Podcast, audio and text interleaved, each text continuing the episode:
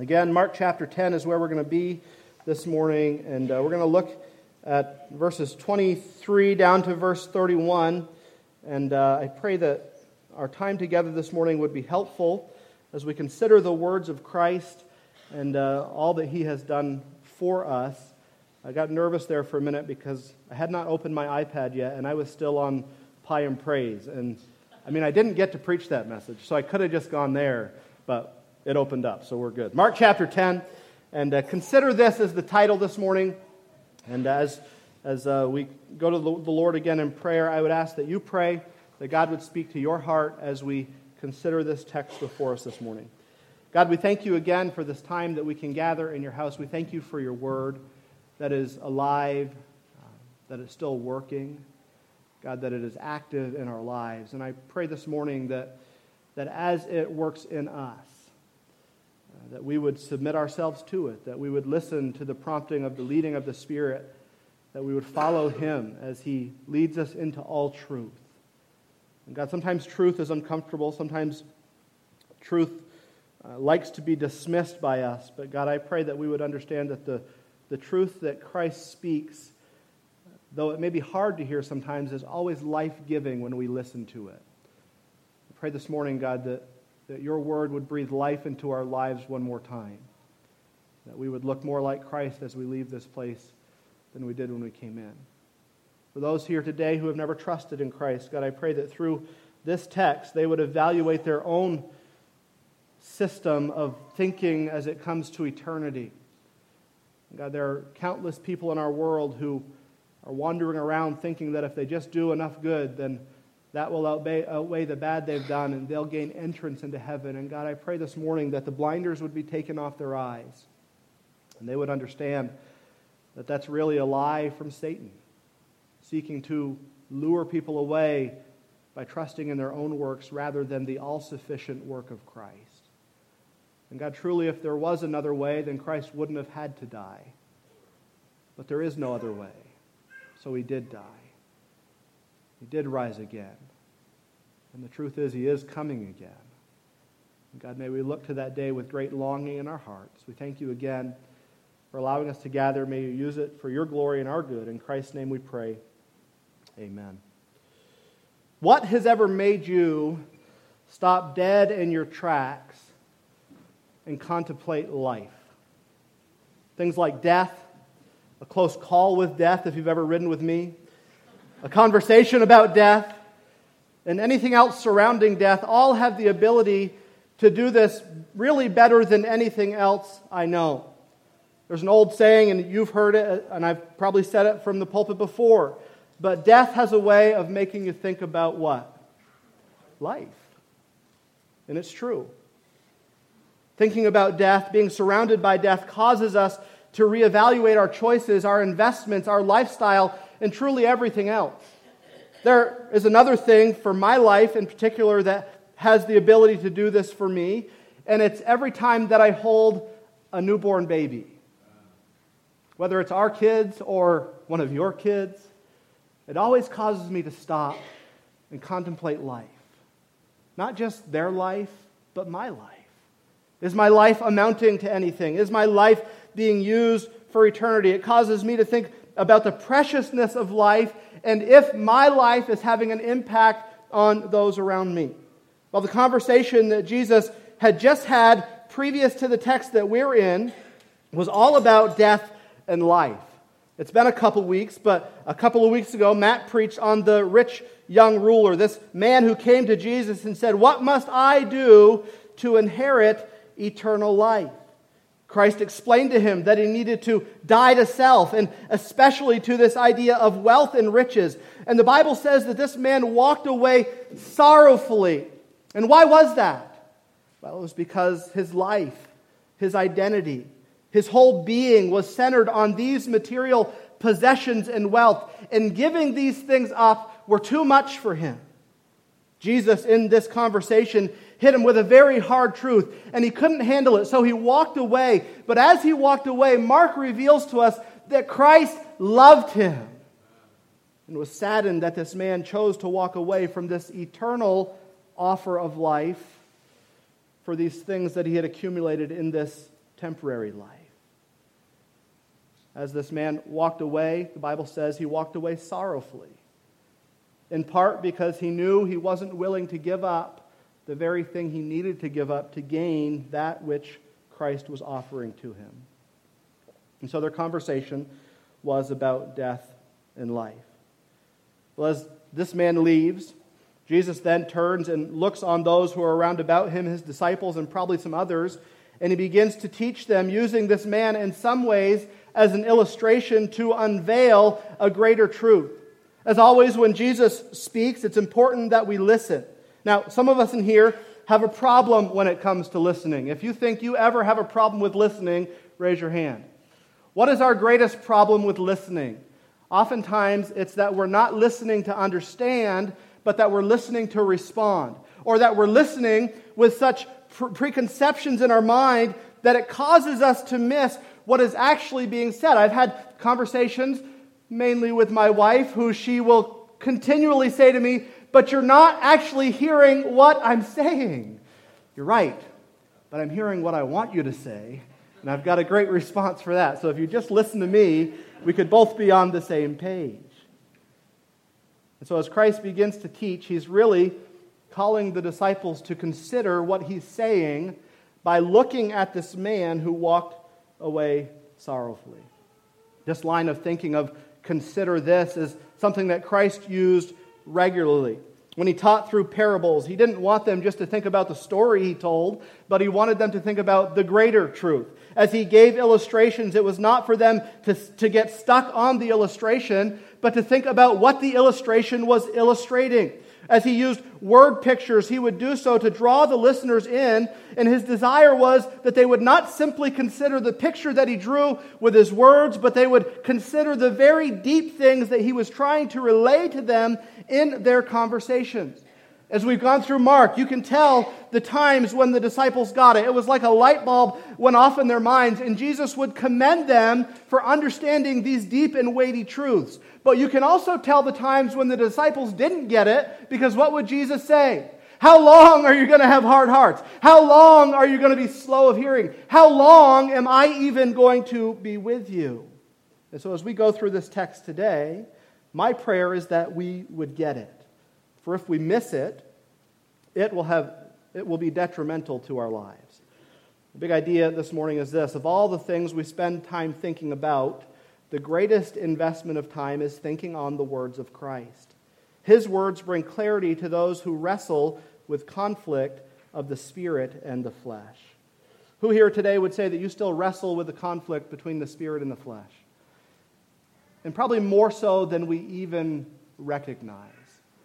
And yet, as we listen to the words of Christ, as we consider the words of Christ, as we look to the teachings of Christ, I believe it will bring clarity in our lives where there is confusion. Because God does not desire that we walk around in confusion, He, he desires that we walk in the light, that we walk in the truth. And if we're going to understand the truth, then one of the best places we can go is to the words of Christ. As we've seen so far in the Gospel of Mark, the kingdom of God and the principles of the kingdom are always upside down. To find life, you need to lose life. To become great, you must become the least of these. The broad way leads to death, and the narrow way leads to life. And we know these things, but I pray today we would consider them again and examine our own lives to see if we're actually living them out. Three things this morning from this text hopefully will be a help to us as we think on the words of Christ. The first one is a truth to consider. A truth to consider. In verses 23 to 26, the Bible says, And Jesus looked round about and saith unto his disciples, How hardly shall they that have riches enter into the kingdom of God? And the disciples were astonished at his words. But Jesus answereth again and saith unto them, Children, how hard is it for them that trust in riches to enter into the kingdom of God? Now, as we look at these verses, I think we often read them in the form of a question. But Jesus is not posing a question here, he's making a statement. He's saying it's very difficult and nearly impossible, or it is impossible, for those who trust in riches alone to get them into heaven. And Jesus carries this thought even further in a way that would have been comical, but also would have proved his point. He said it is easier for a camel to go through the eye of a needle than for a rich man to enter into the kingdom of God. They were astonished out of measure, saying among themselves, Who then? can be saved. A truth to consider. As we've said, this teaching comes directly after Christ's interaction with the rich young ruler who walked away sorrowfully because of the words that Christ has spoken to him.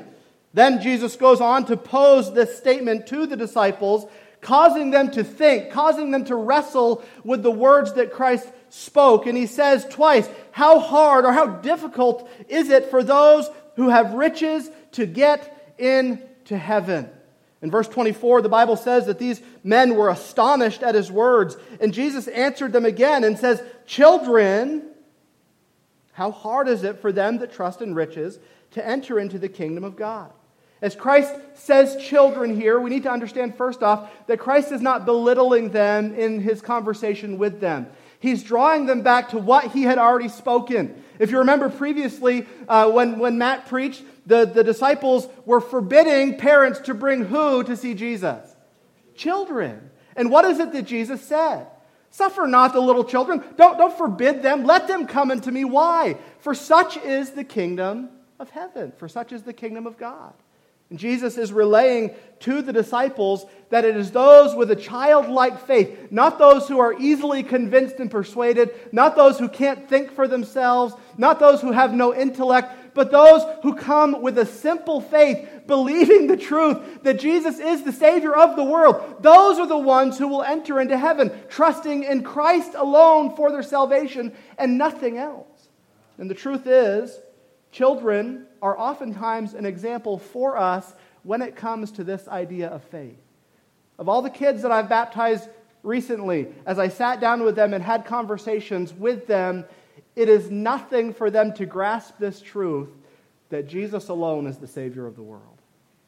Do you, know, do you know how many adults I've sat with that wrestle through that, that can't give into it, that, that can't see that as simple as that truth is, it's the only way to be saved. And yet, kids come in and they're willing to receive it with a full heart of faith because they believe what Jesus has said.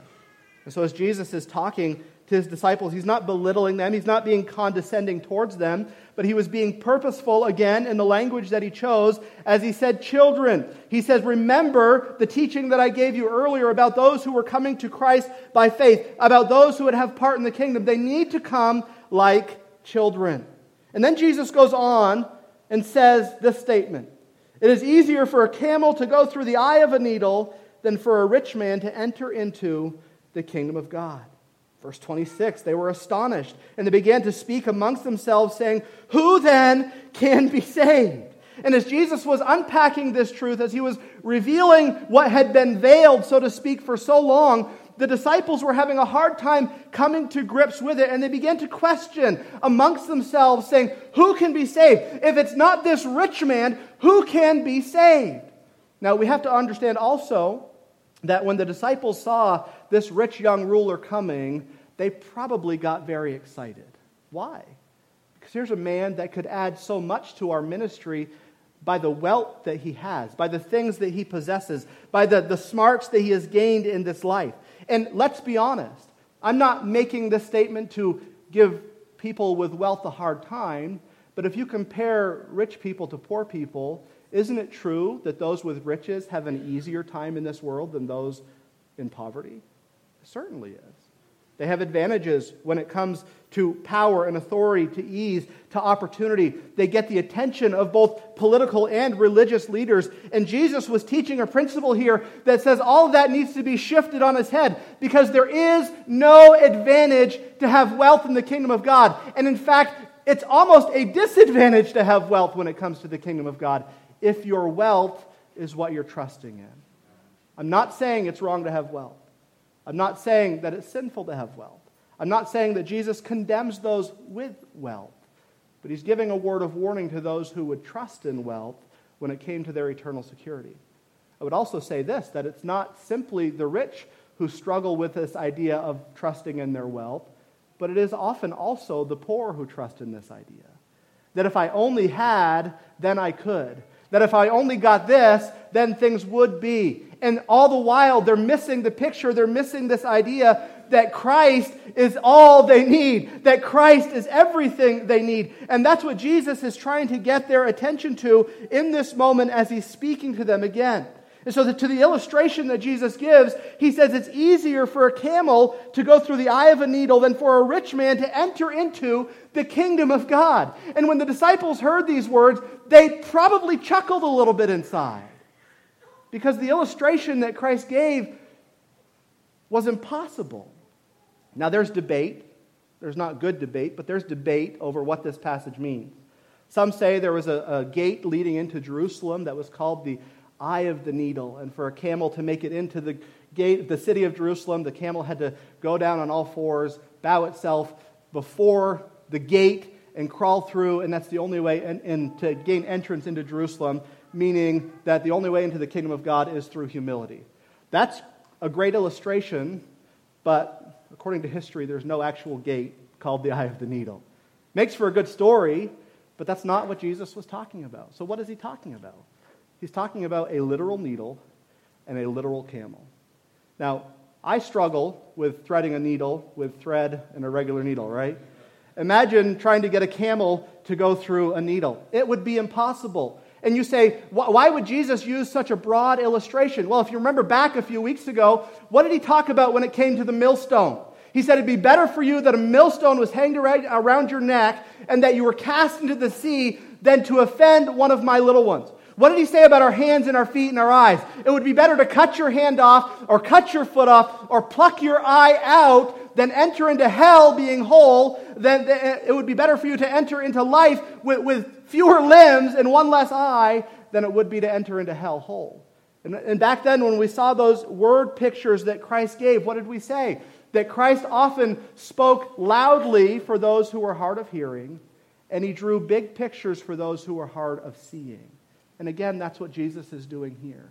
He wants people to understand the impossibility of getting to heaven through your own efforts and through your own works. This man, as he came to Jesus, as Matt shared with us several weeks ago, he came almost with a great joy in his heart, thinking he had everything together. As he comes up to Jesus, it wasn't with doubts or questions in his mind, thinking that he wasn't going to make it. He just simply said, What more do I need to do to enter into eternal life or to have eternal life? And when Jesus told him that he had to die to self and look to Christ ultimately, the man couldn't handle it and he walked away very sorrowfully.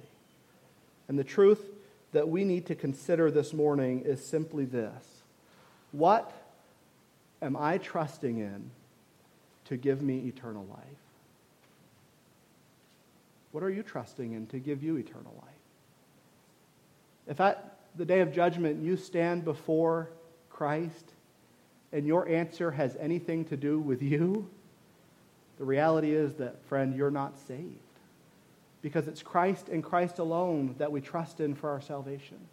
If you stand before judgment and you say, Well, I've done this, or I've done that, or I've gone here, or I've given this, or I've been faithful in all of these areas, and that's the basis of your salvation, that's the foundation of which you've built your Christian life on, the reality is you will be turned away in that moment, and you will spend your eternity separated from God forever. Why? It's not because God doesn't appreciate good works, it's that, that good works could never gain us eternal life.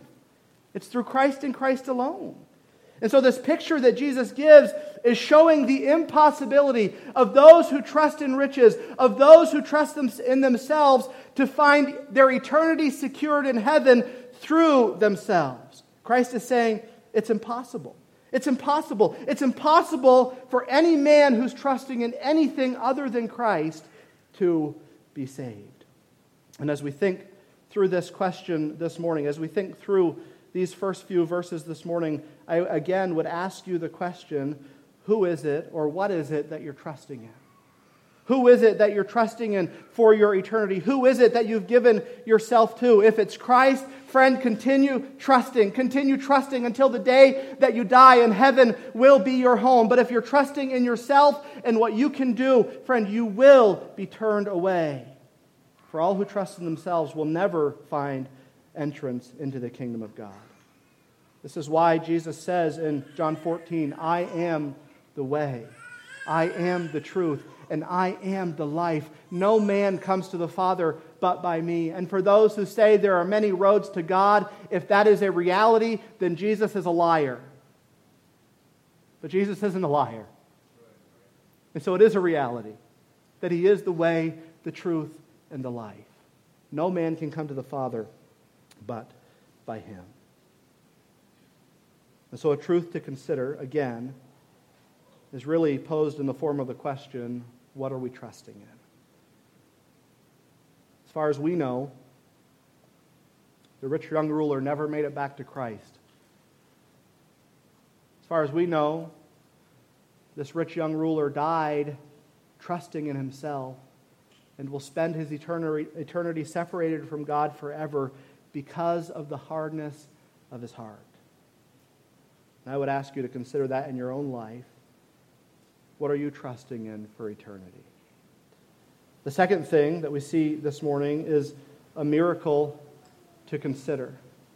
A miracle, miracle to consider. In verse number 27, the Bible says, And Jesus, looking upon them, saith, With men it is impossible, but with God, but not with God. For with God all things are possible.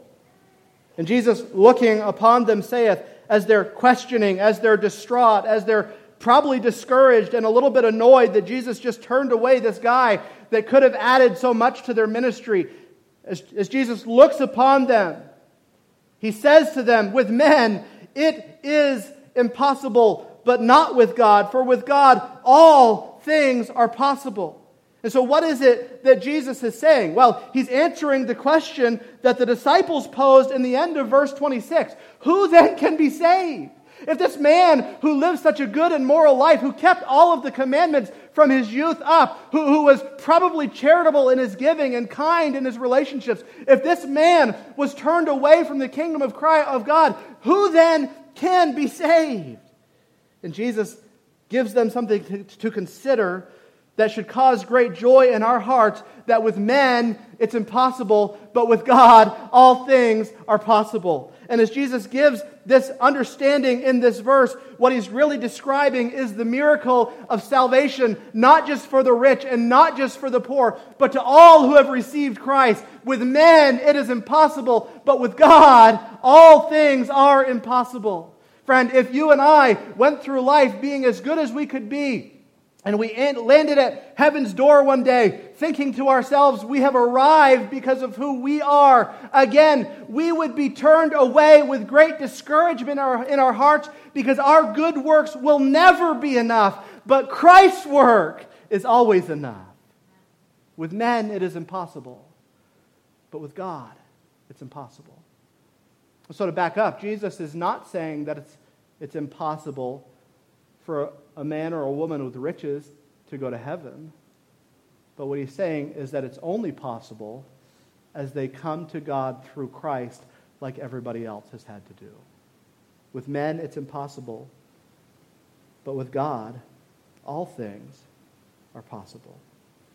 This teaching of Christ was accomplishing already what he desired for it to accomplish as he gave this illustration about the camel and the needle, as he talked about this idea of it being difficult for those who trust in riches to enter into the kingdom of God, the disciples began questioning in themselves who then can be saved? Are, are we safe? Are, are we going to be in that group who is saved? Are we those who are going to enjoy eternity with God forever? Are, are we of those who, who are the bride of Christ, who will be rescued and redeemed from this present and fallen world and rescued and redeemed from eternity apart from God? Will we spend eternity with God? Who then can be saved?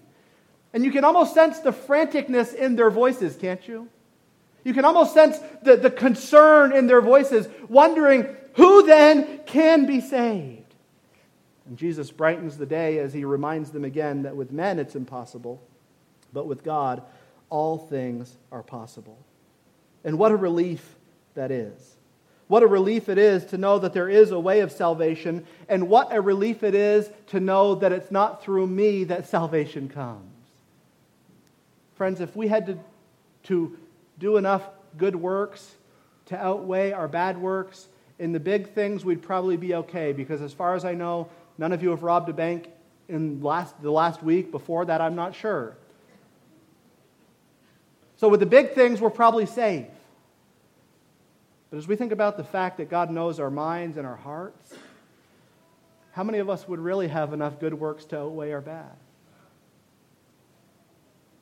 And Jesus is saying, it's impossible through you. It's impossible through your efforts. It's impossible through your trying and through your striving. But with God, all things are possible. With men and by men, heaven would be empty. But with God and through the miracle of salvation, heaven will be full of people from every tri- tongue, tribe, and race. With men, we would all fail. But with God, all who come to Christ by faith will find life. And this is why it's so important for us to continually preach the gospel, not just to ourselves, but for those around us, because the gospel is the only door of salvation. With men, it is impossible, but with God, all things are possible. And as Jesus gave this teaching, he was causing the disciples to think a little bit deeper than they'd ever thought before about this idea of eternal life. As Jesus was teaching, he caused the disciples to think a little bit differently about this idea of eternal life and who will be saved. As Jesus was teaching, he caused them again to think a little bit differently about humanity versus God. Because with men, it's impossible, but with God, all things are possible. This isn't the first time that Christ puzzled his hearers with the words that he spoke. In fact, it happened quite often. He would often cause them to, to get confused in their mind, only to come on the other side and give them clarity to what they were confused about. And that's exactly what Jesus did here. But in John chapter 6, there's another passage that does this, and this will be on the screen, starting in verse number 53. The Bible says this Then Jesus said unto them, Verily, verily, I say unto you, except ye eat of the flesh of the Son of Man and drink his blood, you or ye have no life in you. Whoso eateth my flesh and drinketh my blood hath eternal life, and I will raise them up at the last day. For my flesh is meat indeed, and my blood is drink indeed. He that eateth my flesh and drinketh my blood dwelleth in me, and I in him. As the living Father hath sent me, and I live by the Father, so he that eateth me, even he shall live by me. This is that bread which came down from heaven, not as your fathers did eat manna and are dead. He that eateth of this bread shall live forever. These things said he in the synagogue as he taught in Capernaum. Many, therefore, of his disciples, when they heard it, said this This is a hard saying. Who can hear it? And when Jesus knew in himself that his disciples murmured at it, he said unto them, Doth this offend you? What? And if ye see the Son of Man ascend up where he was before, it is the Spirit that quickeneth, the flesh profiteth nothing. The words that I speak unto you, they are spirit and they are life. But some of you which that believe not, but there are some of you that believe not, for Jesus knew from the beginning who they were that believed not and who should betray him. And he said, Therefore said I unto you, that no man can come unto me except it were given unto him of my Father. From that time, many of his disciples went back and walked no more with him. Now, if you were with the disciples on that day and you heard Jesus get up and say, Whoever does not eat of my flesh and drink of my blood has no part in me. How many of you in that moment would have understood what Christ was saying? How many of you would be confused? How many of you would be concerned? Like, what is Jesus talking about here? Is he literally teaching cannibalism? Is he teaching this idea that, that I have to literally take a bite of Jesus and, and drink of his blood? And, and maybe they connected it to the cross. Maybe they didn't. Maybe they were just so fully confused. And Jesus asked them a question Does this offend you? Now, offense in the Bible doesn't mean offense like we understand it today. Offense in the Bible means to take and move something to a new place. And basically, what Christ is asking them Does this move you away from the affection that you've had for me? Does this move you away from the truth that you have believed about me? Jesus goes on to teach them that what he was speaking was not physical, but indeed it was actually spiritual. And so Christ is not teaching cannibalism, but he is teaching of this idea of buying in so fully that your life looks like Christ in every way, that you eat of him as your meat, and that you drink of him as your, as your drink, that he is your life, and that him alone is salvation, that it's not of your works, but what does Jesus say in that passage? That all whom the Father has given me, they are mine. And you know what happened when Jesus spoke those words? The Bible says that many walked away sorrowfully. Why? Because they were moved away from what they thought but they believed by the words of Christ. And then Jesus looks at his disciples. I think it's in the, the verses to come after this. And he asks this question Will you go away also? Will you go away also? And what Jesus was conveying to them, what Jesus was conveying through that whole teaching is that salvation is not through man's works, but salvation is of God. And only those who come to God by faith in Christ will be saved. Only those who take of his cup will be saved. Only those who eat of his body in a spiritual way will be saved. And Jesus is relaying the same truth in Mark 10 that he was relaying in John 6 that with men it's impossible, but with God all things are possible. And friend, I would ask you today when is the last time that you truly considered your salvation as being a miracle that only God could perform? Do you want to talk about growing in your gratitude towards God? When you consider this reality that it took God to die for you to live, that should cause us to have great joy in our hearts. That it's not because of who I am and it's not because of what I could do. And I didn't have a special talent or ability that Jesus wanted that he could find in nobody else. But salvation is from God, and only those who come to God through Christ will be saved. So, when's the last time that you've considered that miracle? And for those in the room today who are not saved, I would ask you today would you consider that miracle? Would you consider the truth that you cannot save yourself, but God can save you through his Son, Jesus Christ? And the Bible tells us that if you come to him by faith, he will not turn you away. Last night at the hot chocolate event, um, I was a little nervous on the inside because we were coming down to the wire, and I saw this whole crowd of people behind us, and uh, they wanted hot chocolate. And we tipped that last container over, filled the last cup with probably the, the nastiest cup of hot chocolate you could imagine. Everything had settled to the bottom, and uh, we gave it to this guy, and we were like, this is all we got. And uh, said to everyone else behind him, we're, we're out, I'm sorry. You could see the look of disappointment on people's faces. Why? Because they'd waited a long time. Who in here likes to wait in line only to be turned away at the end? None of us do, right? It gets under our skin in ways that nothing else can. And so, as, as we told the people that there was no more hot chocolate, you could see the disappointment in their eyes because we turned them away. Friend, do you understand today that if you come to Christ, there's always enough of Christ for you. That He'll never turn you away and say, Oh, the, the, the sacrifice of my blood has saved too many. We're closed for this year. You've got to come back next year. Oh, we, have met our quota for the day. You, you got to come back another time if we can find more space in heaven to add more rooms into the houses that we've already built. Oh, oh you've got to wait to come back another time until we can find the accommodation to, to meet the need that you have. Friend, Christ will never turn anybody away because he's a supply that never runs dry. And with men, with men, by yourself, in your own doing, it is impossible to gain eternal life. But take heart, friend, because with Christ all things are possible. And though you may have trusted in yourself up until this point in your life, thinking that your good works will outweigh your bad, that your baptism was enough as a child, that, that your kindness to those in need would gain the attention of God, understand this that if you go to heaven with those merits, you'll be turned away.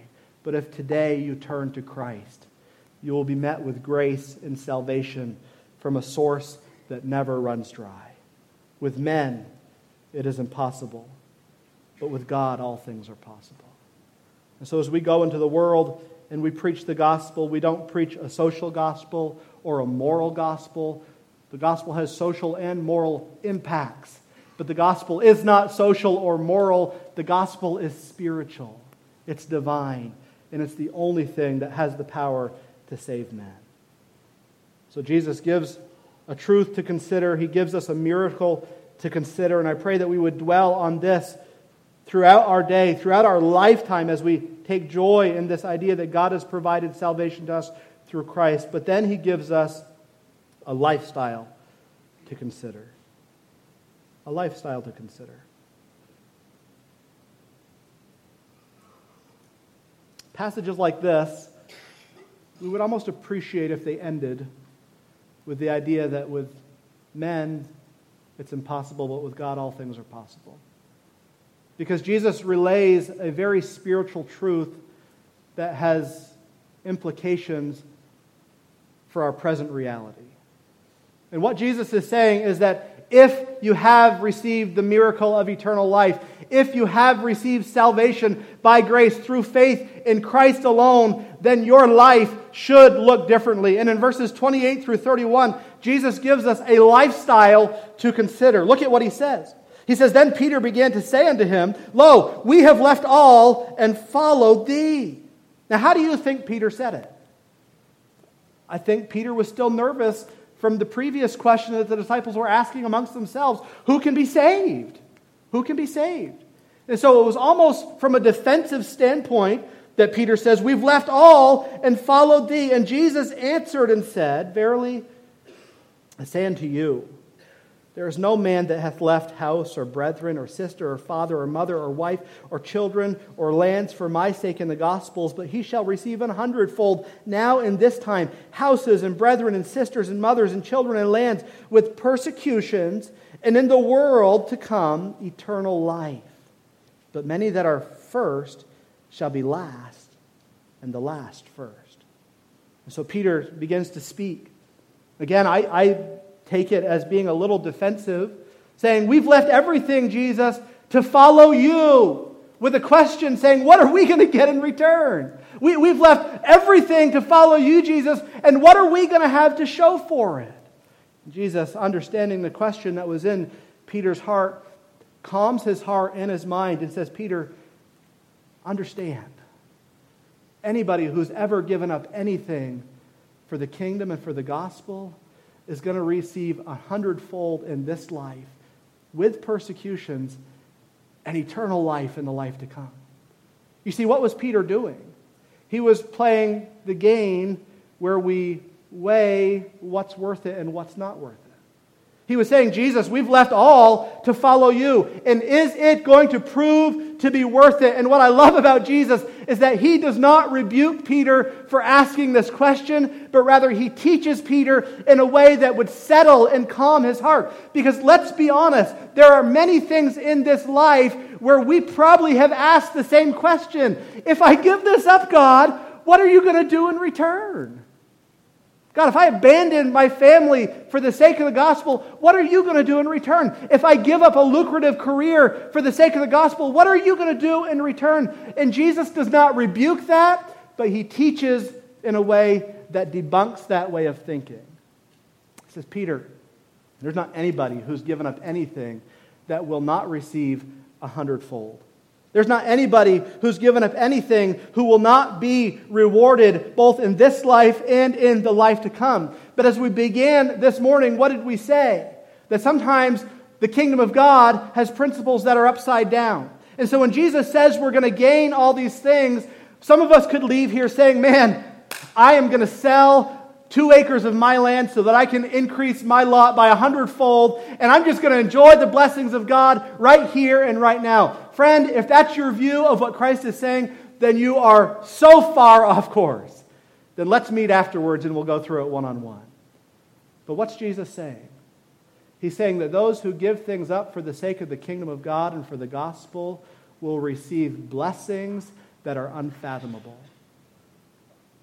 Those of you who give so that we can purchase lots around the world for churches to be built, do you know that's a blessing that is returned to your life because of your faithful giving? Those of you who have had to break relationships for the sake of the gospel and for the sake of the kingdom. Look around the room and see how many relationships you've gained because you've been obedient to the truth.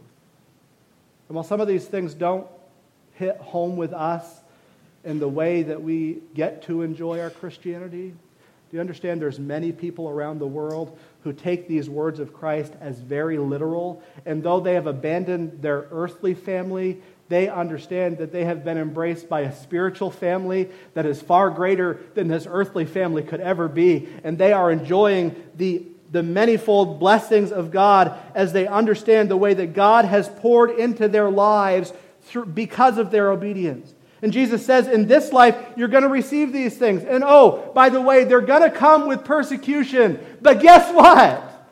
In the life to come, you have eternal life. And then Jesus goes on to say, But many that are first shall be last, and the last shall be first.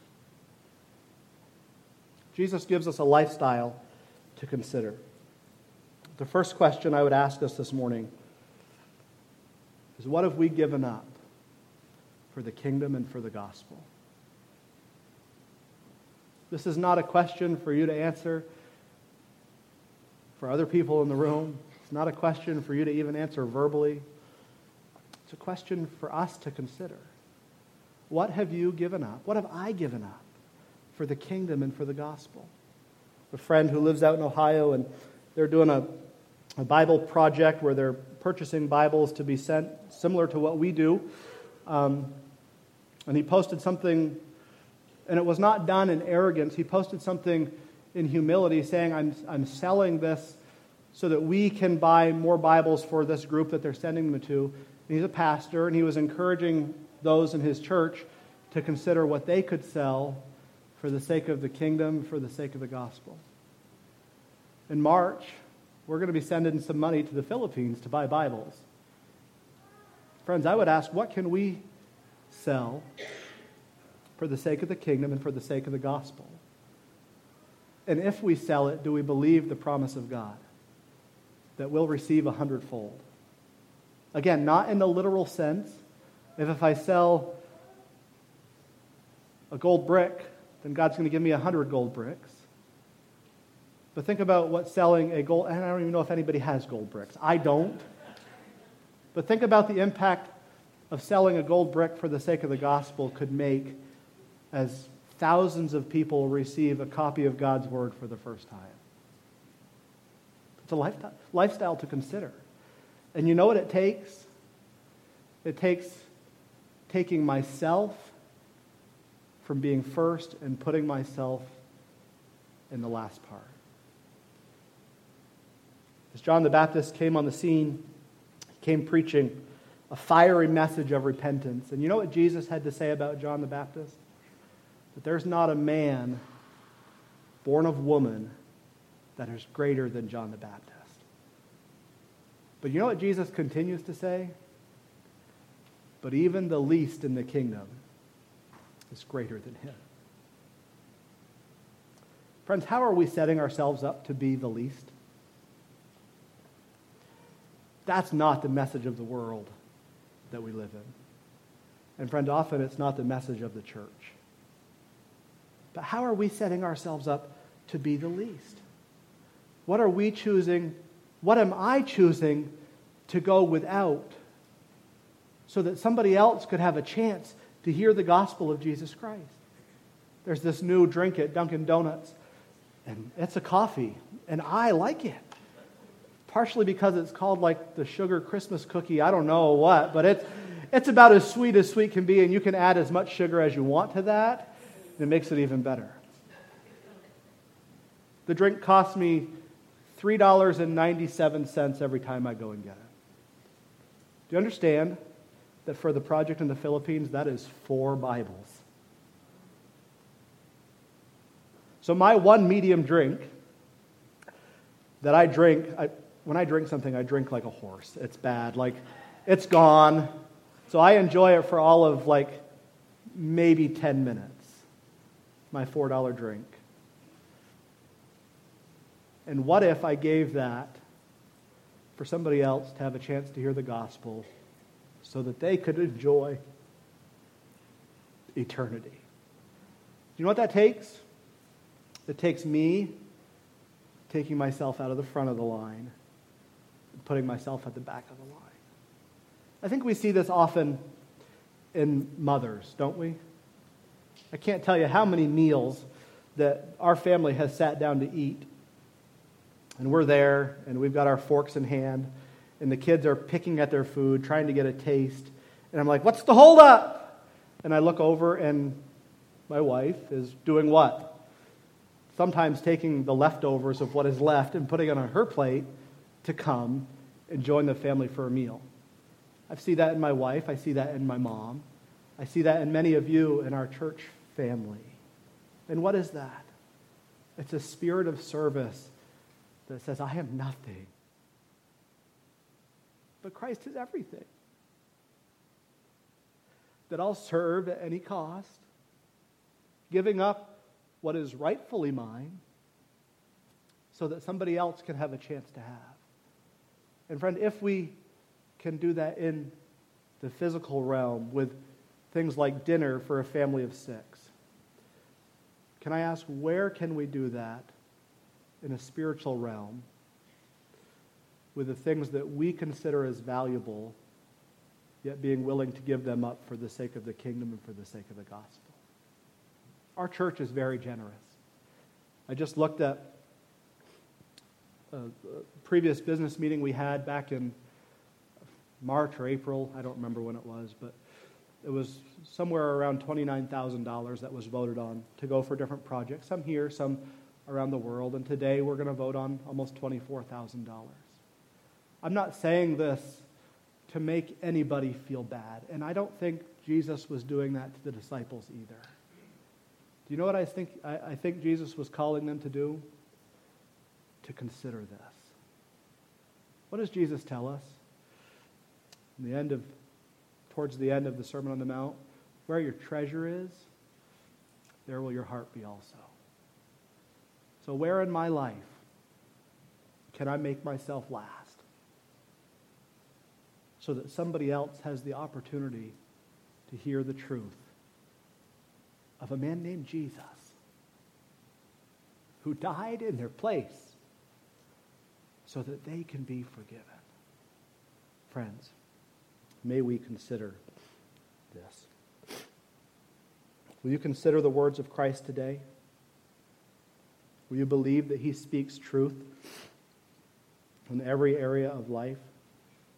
Will you take what he teaches and diligently seek to apply it to your life through the power of the Spirit? Will you live out what He says? In these teachings, there's, there's life for those who cling to them.